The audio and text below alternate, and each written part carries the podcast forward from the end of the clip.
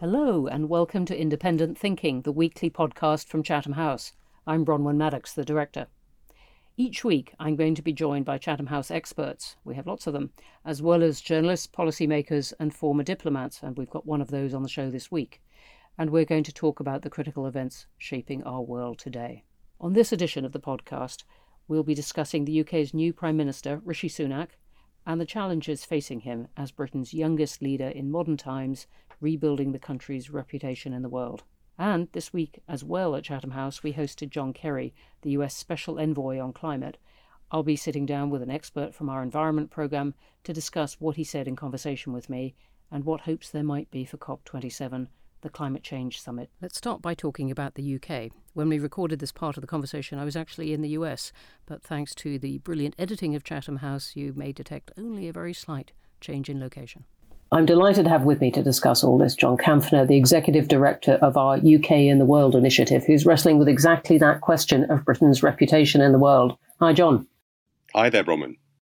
Very good to have you here. And we're also joined by Hans Kundani, an Associate Fellow with our Europe programme, and by Sir Simon Fraser, formerly of the Foreign Office, but now a Senior Advisor for our Europe programme and co founder of Flint Global, the advisory firm. Hans and Simon, very good to have you here. Yes, thank you very much. Good to be here.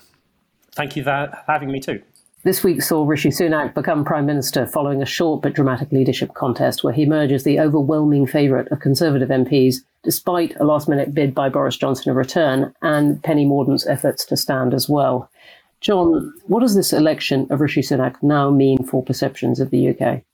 Well, Bronwen, uh, we've been running this project. I think we started it in March. So, how long is that? Six or seven months. We're now into our third Prime Minister wonder how many more we're going to get through before we, we complete the project. It is an extraordinary period for Britain. The huge interest around the world is matched also by complete consternation.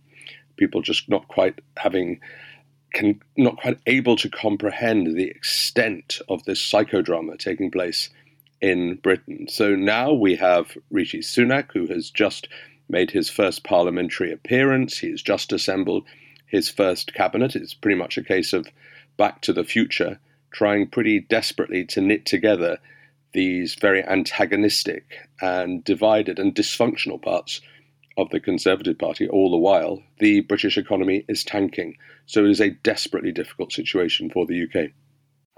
I talked about the election of Rishi Sunak, but of course that was an election among MPs. What does he do about whether he has a mandate for what he's trying to do in government. I was talking to someone in the Foreign Office earlier today, and you could hear the demonstrations outside the window. Yes, absolutely. All the political other political parties, as they might, are calling for a general election. This is five prime ministers now since David Cameron was the, the first incumbent, certainly since the Brexit referendum. It is a very difficult argument for the Conservatives to make. Technically and constitutionally, they have every right to stick around and make the best fist of it until the end of 2024. And that's going to be the test case for Sunak. He has a multiplicity of problems. As I say, he has a budget deficit that is the latest estimates is that it's 35 billion pounds, so 40 billion dollars, even by the poor exchange rate of now it he has a multiplicity of international problems and most of all how is he going to keep his party together he is accused of undermining Boris Johnson something I think a lot of people will say was fair enough given Johnson's behavior. And Liz Truss barely lasted a month and a half and those two were at loggerheads. So there are so many different factions and so many different issues from tax and spend to fracking and energy to migration and many others on which the party is deeply split. Simon, this doesn't sound like a recipe for stability, does it? No, it doesn't. Although I do think, actually, in the circumstances, the sort of configuration you've now got at the top of the government is about as good as this depleted Conservative Party could find. That may be a small mercy, but I think that's right. But no, I think that the prospects don't look very clear for stability. And of course, there are very important early hurdles to be to be crossed most most immediately the autumn statement that the Chancellor is going to now introduce on the 17th of November. I've been in New York and Washington this week, and a lot of people are asking this. This feels like years, six years to be precise, of turmoil in Britain, not just a few weeks or a, a year or so because of Boris Johnson. How much of this dates from Brexit, in your view?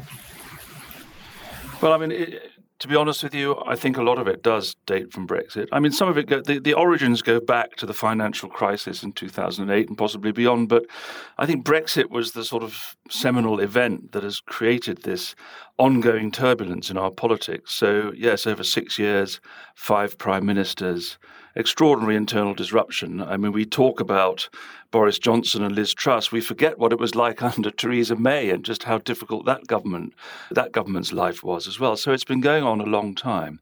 And the problem I think that we have is that we still have a conservative government which finds it impossible to acknowledge publicly that this is the case.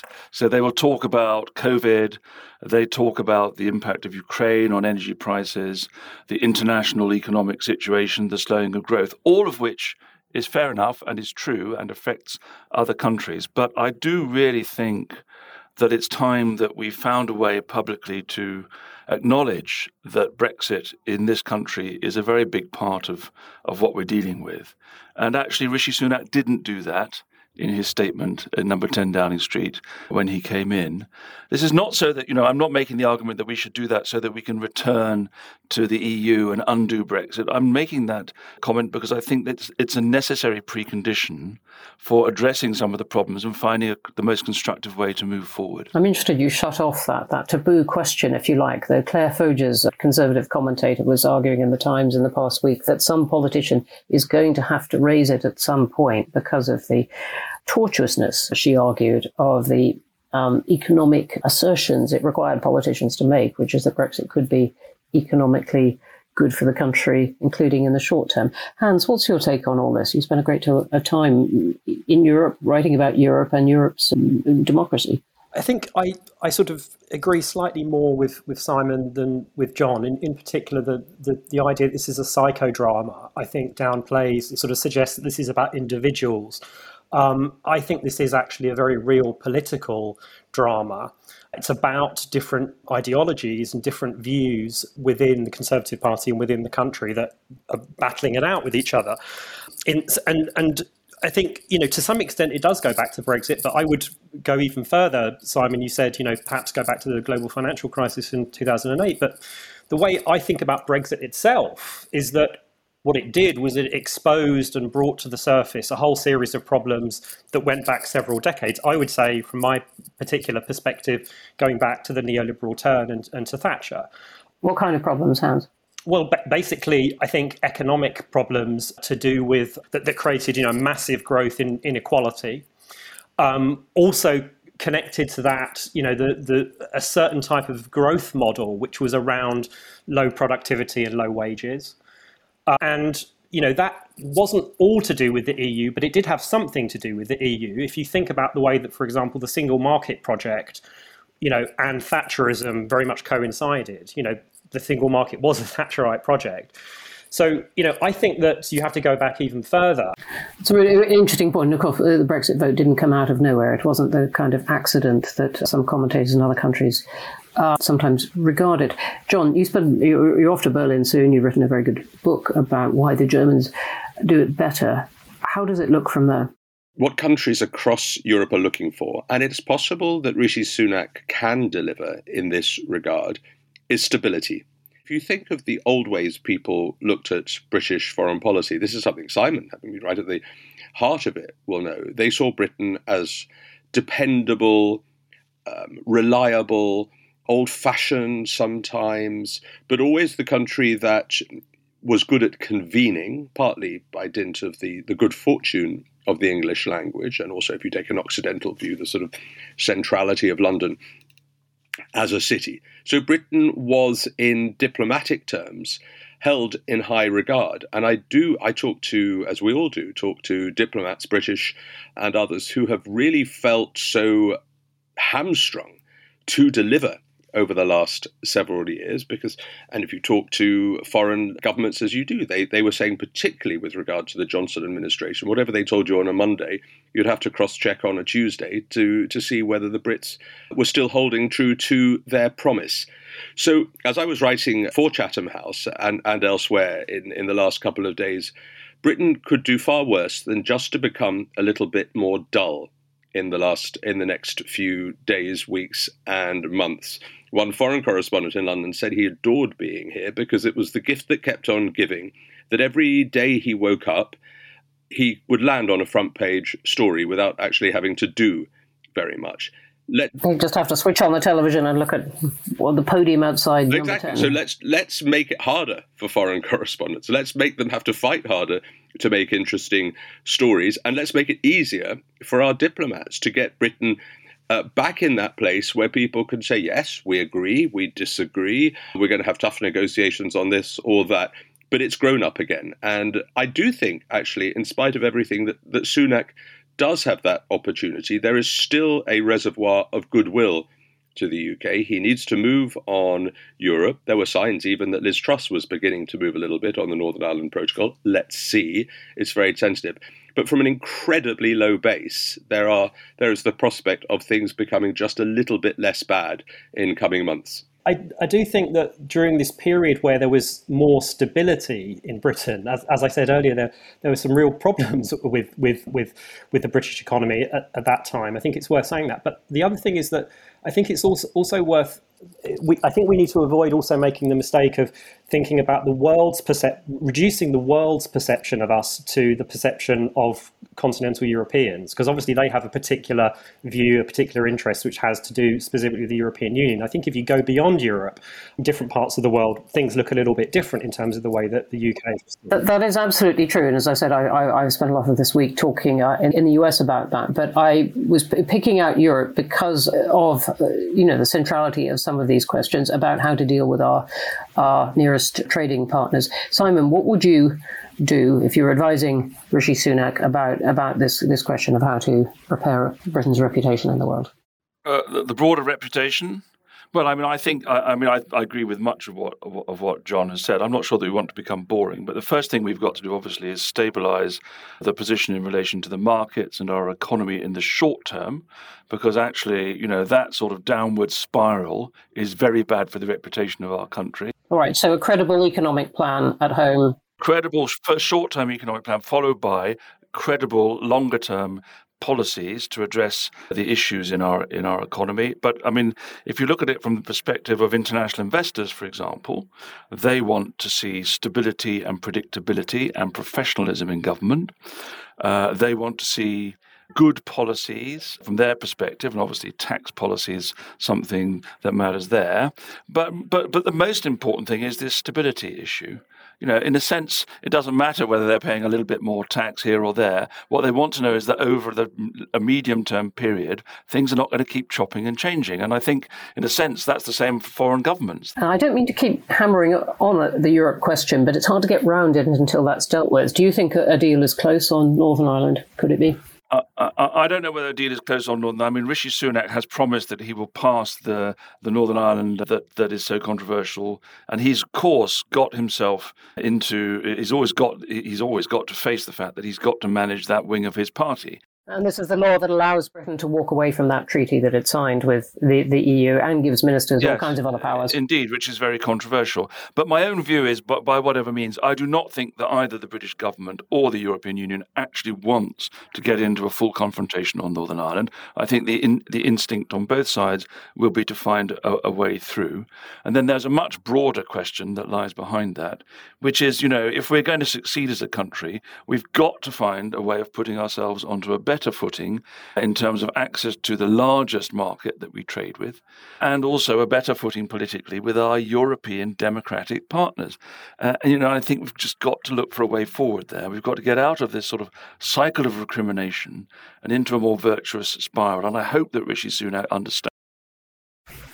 Hans, you were saying look beyond Europe. Okay, what about China? One of the most difficult questions, it seems to me, for UK foreign policy, after years of careful ambivalence, talking tough, but, but courting all kinds of commercial ties. What, what does Britain do now?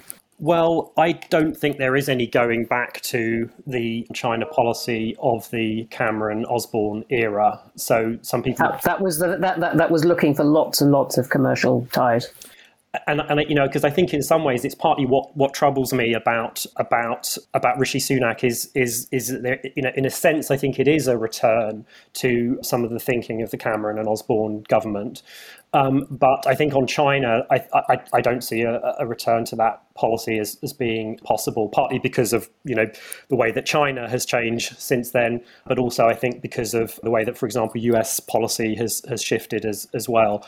So I think there'll be I think we'll, we'll you know continue to sort of move in in the direction that we have been doing, which is towards a much more hawkish approach to China. And I think the difficult question um, will be around the extent to which we want to decouple economically from China. I think that's not just a, a dilemma for the UK. I think it's a, di- a, dilemma for, for everyone. And and here, I think again, you know, to, to return to the point I made earlier, I think it's it's worth stressing that although you know Britain clearly faces some difficult economic choices, I think that also goes for other European countries. This this question of the China policy is, as you said, is decoupling is a, is a neat or rather modish word for what can be very expensive to try and cut or reduce those supply chains that have given us cheap phones, cheap lots of other things.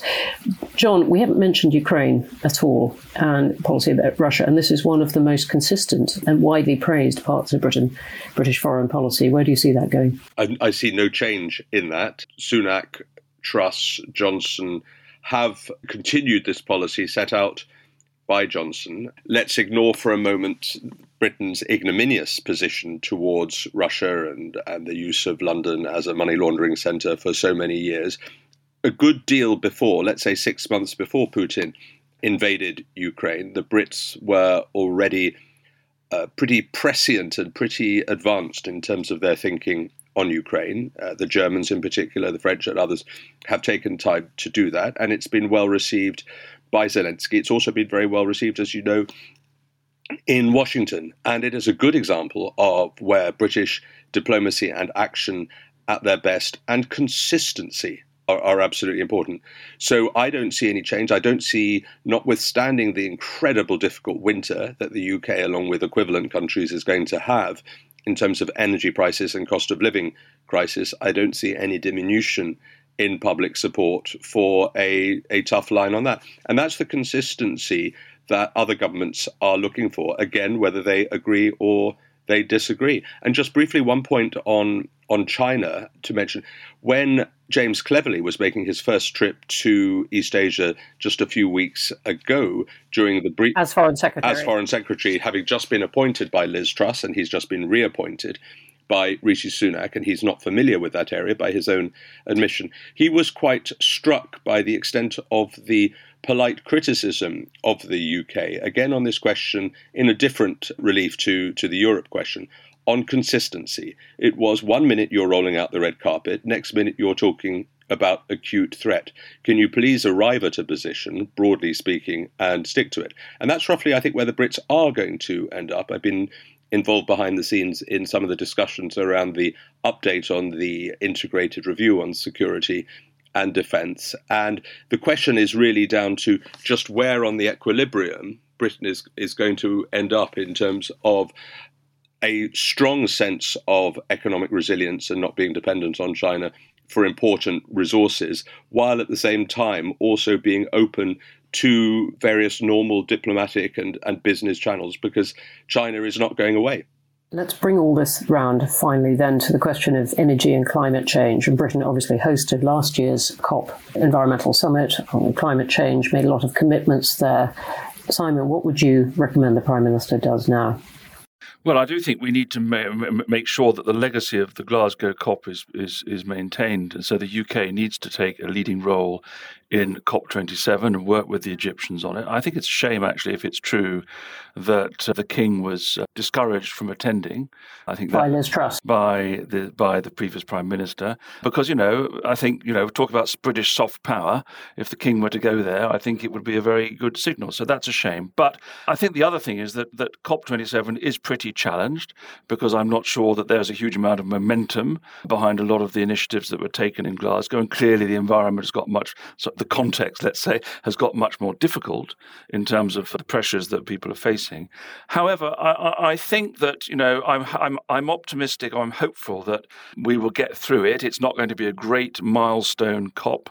It doesn't need to be. What it needs to be is not a failure. And therefore, if we can get agreement on a reasonable agreement on climate finance, if we can push forward on emissions and maintain the situation, perhaps that's the most we should be hoping for. And let's remember, the real action is taking place elsewhere in the real world. And there, the sort of acceleration of investment in renewables and alternative sources of energy, and the fundamental strategic shift that we're seeing in Europe now on energy policy, those are actually more optimistic signs. Thank you, John. Yes, absolutely. I mean, I would agree with with Simon on that, and it's it's an important moment in terms. But again, it's Truss going back to the domestic agenda for a second. In her brief tenure, started to go soft on Britain's 2050 commitment, and having just chaired with reasonable success uh, COP26. For Britain once again to flip flop, it's very important that Rishi Sunak brings the position back to what it should have remained. Hans, would you re-invite the king? I don't have a strong view on that, one way or the other, to be honest. I mean, I think just to come back on that, if I may, but it's very important that, that the Prime Minister does go, and it's very important that we fulfil all the commitments that we made at COP. That's absolutely essential. I think the, the one thing I would add on the on the climate and energy issue is I think there is a very real tension here created by the war in Ukraine, and it has created, I think, very difficult challenges between, on the one hand, you know, sustainability, on the other hand, uh, energy security and and and, and you know and, and, and, prices. And I think that, again, that's a that's a dilemma that other European countries and, and other countries around the world face as well. Germany reverting, for example, to the use of coal, you know, which is quite extraordinary. And of course, uh, fracking for gas was one of the things that that triggered the the, the final moments of Liz Truss's premiership. A new feature we're starting on the podcast each week is questions the panelists from Chatham House members. You may have seen on LinkedIn and in our newsletter some invitations to send questions to our producer, John Pollock. Be sure to keep an eye out and send those questions in. We'll read them out on the podcast. This is a question from Mark Izard, who, who says, Which three capitals should the Prime Minister visit and why? Hans? I think we tend to overestimate the importance of these questions around which places politicians visit. But I suppose if I'm forced to answer, I would say I would say Washington, New Delhi, and Dublin. Thank you. Grudging answer, Simon. What would you say? Well, I think the new prime minister needs to send a signal about who we are in the world and what we are, what we're about, and therefore, without any doubt, he should go to Washington, Berlin, and Paris as his first three targets to demonstrate that we are a serious Western democracy that is eager to cooperate and collaborate with our partners in a an increasingly challenged world. He can go elsewhere after that, but that is the initial statement. He will go, I imagine, maybe first, if security allows, to Kiev very quickly in order to reaffirm Britain's staunch defence of Ukraine. Certainly, he will want to do that. Whether his security detail allow him to do that is another matter. He will certainly to go to go to Washington for traditional reasons. He will want to avoid Brussels, it being the centre of that particular institution. So I'm with Simon, but I think in order to triangulate, he won't want to offend either the Germans or the French by having to choose one of them. So he'll go to both on the same day. Thank you all for those thoughts. So of course we didn't get into the Belfast, Edinburgh, Cardiff question, but that might be for another discussion. Those problems coming down the line at him as well. And this brings us to John Kerry and other leaders and envoys flying into Sharm el Sheikh in Egypt in about 10 days' time to try to take the climate negotiations forward. Well, I'm now joined by Anna Åberg, who's our research associate specializing in climate and negotiations of that, and who's been working on a series of reports coming up to the Sharm meeting. Anna, great to have you here. Hi, Bronwen. It's a pleasure to be here. Thank you. Well, we've both been in our big conference room downstairs listening to John Kerry. I was I was having a conversation with him, and then we had a forest of hands and questions and online questions and everything. What stood out for you about what he said?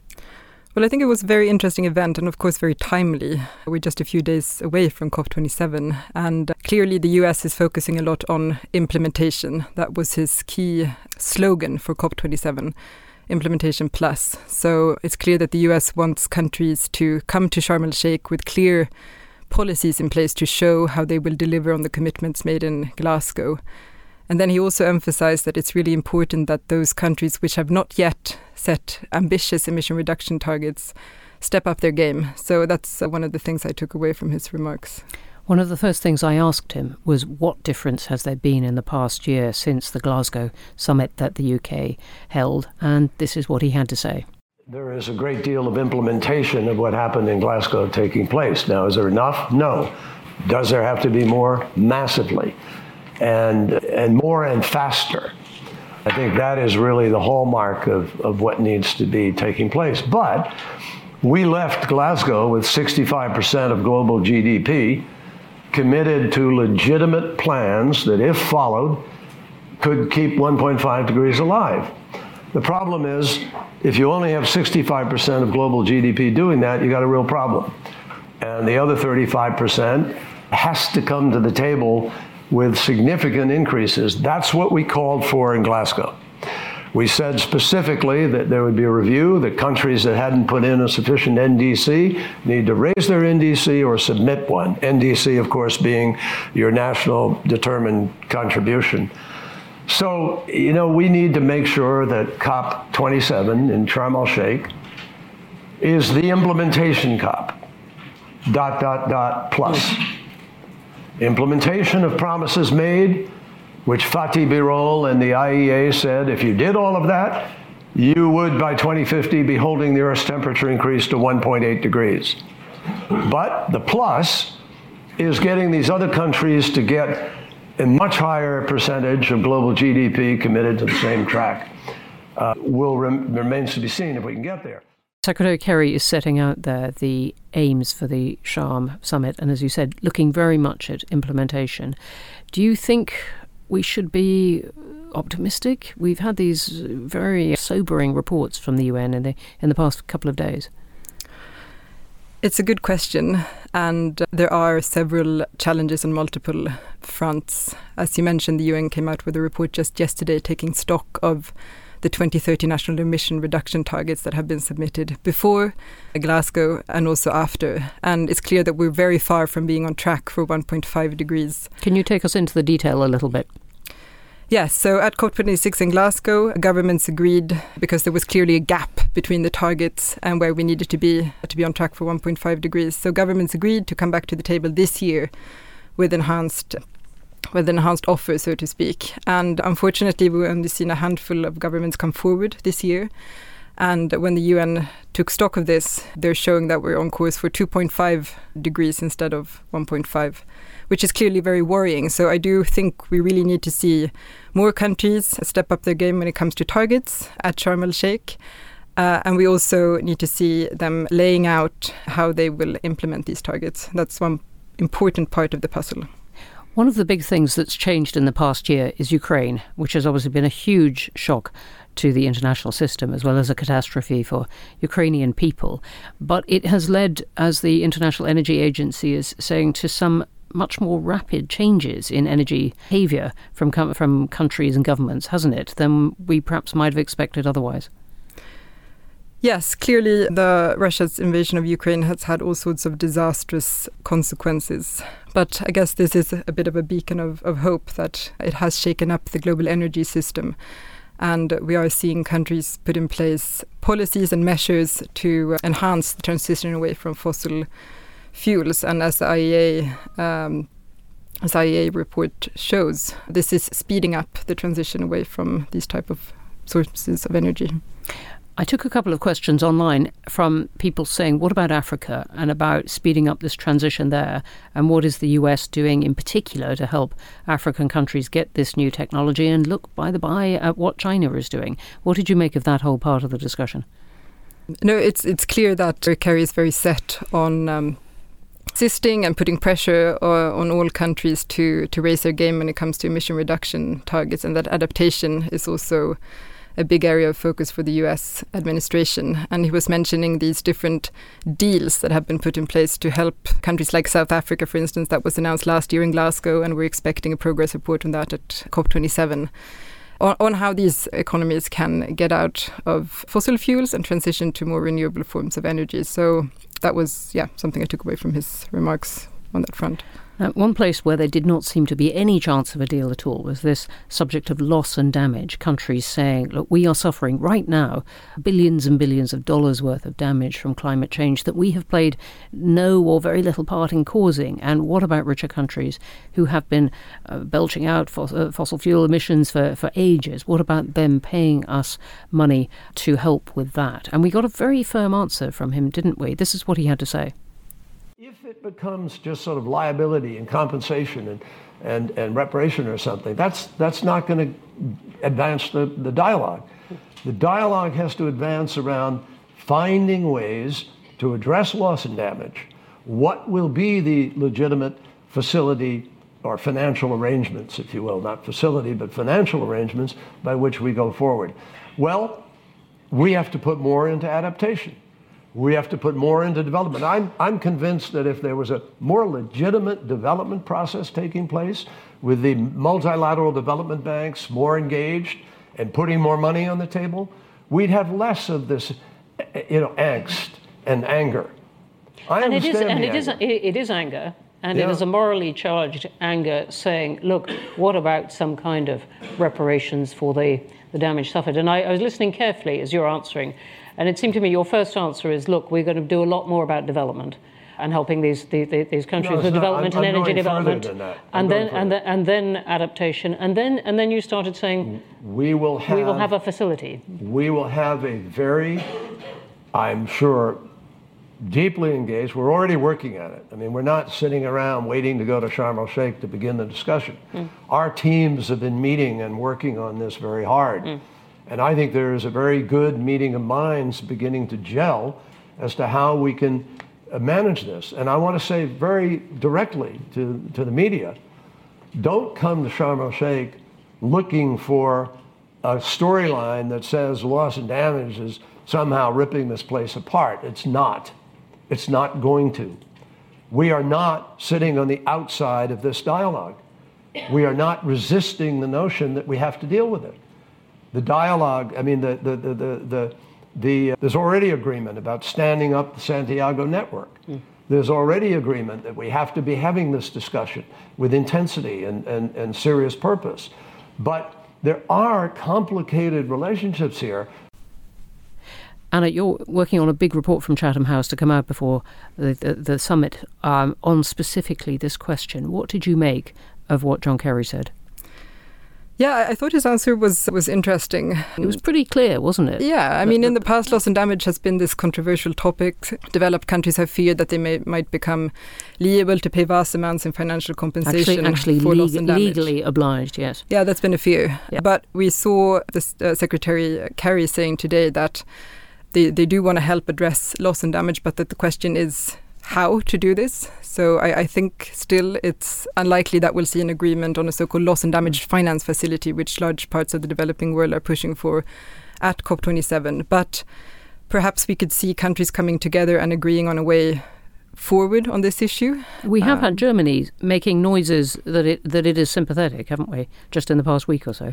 I mean, I think this agenda is really moving forward. We're expecting, yeah, Germany, which is leading the G7, of course, this year, to launch a new initiative to enhance financial protection for those suffering from loss and damage, together with the V20 climate vulnerable group of nations uh, at COP27. So I think that will be one of the loss and damage deliverables, so to speak.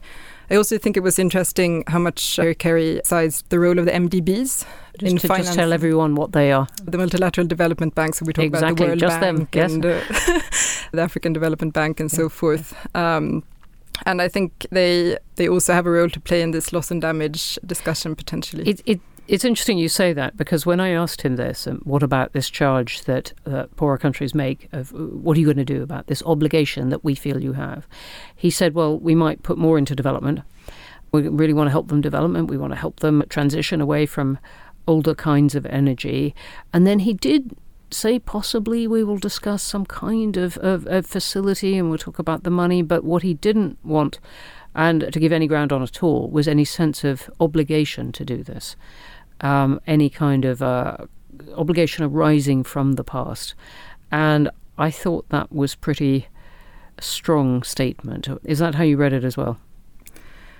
So, when the Paris Agreement was adopted in 2015, there was this clause in the agreement's decision text which said that this special article on loss and damage in the agreement didn't provide a basis for claiming compensation. And after that, we have seen the discussions on loss and damage shift quite a lot. And developed countries do seem to be a lot less apprehensive and a lot less nervous when it comes to liability and compensation, even if some, well, not everybody's quite there there yet, so to speak. But so I, that is still a red line for developed countries. But I think the conversation is moving more towards how do we actually address this problem together. It's not so much about apportioning culpability anymore. It's more about how different countries can work together to find concrete hmm. solutions. And he is a former diplomat, and he, he, did talk a bit about the need for US and China to come together, though not with, I, I, I didn't feel an awful lot of practical suggestion that that was going to happen in just 10 days' time. Let's just talk finally about what it is to be an envoy for climate. He's got this role created by Joe Biden. He's been in it since January 2021, the president's special envoy on this subject.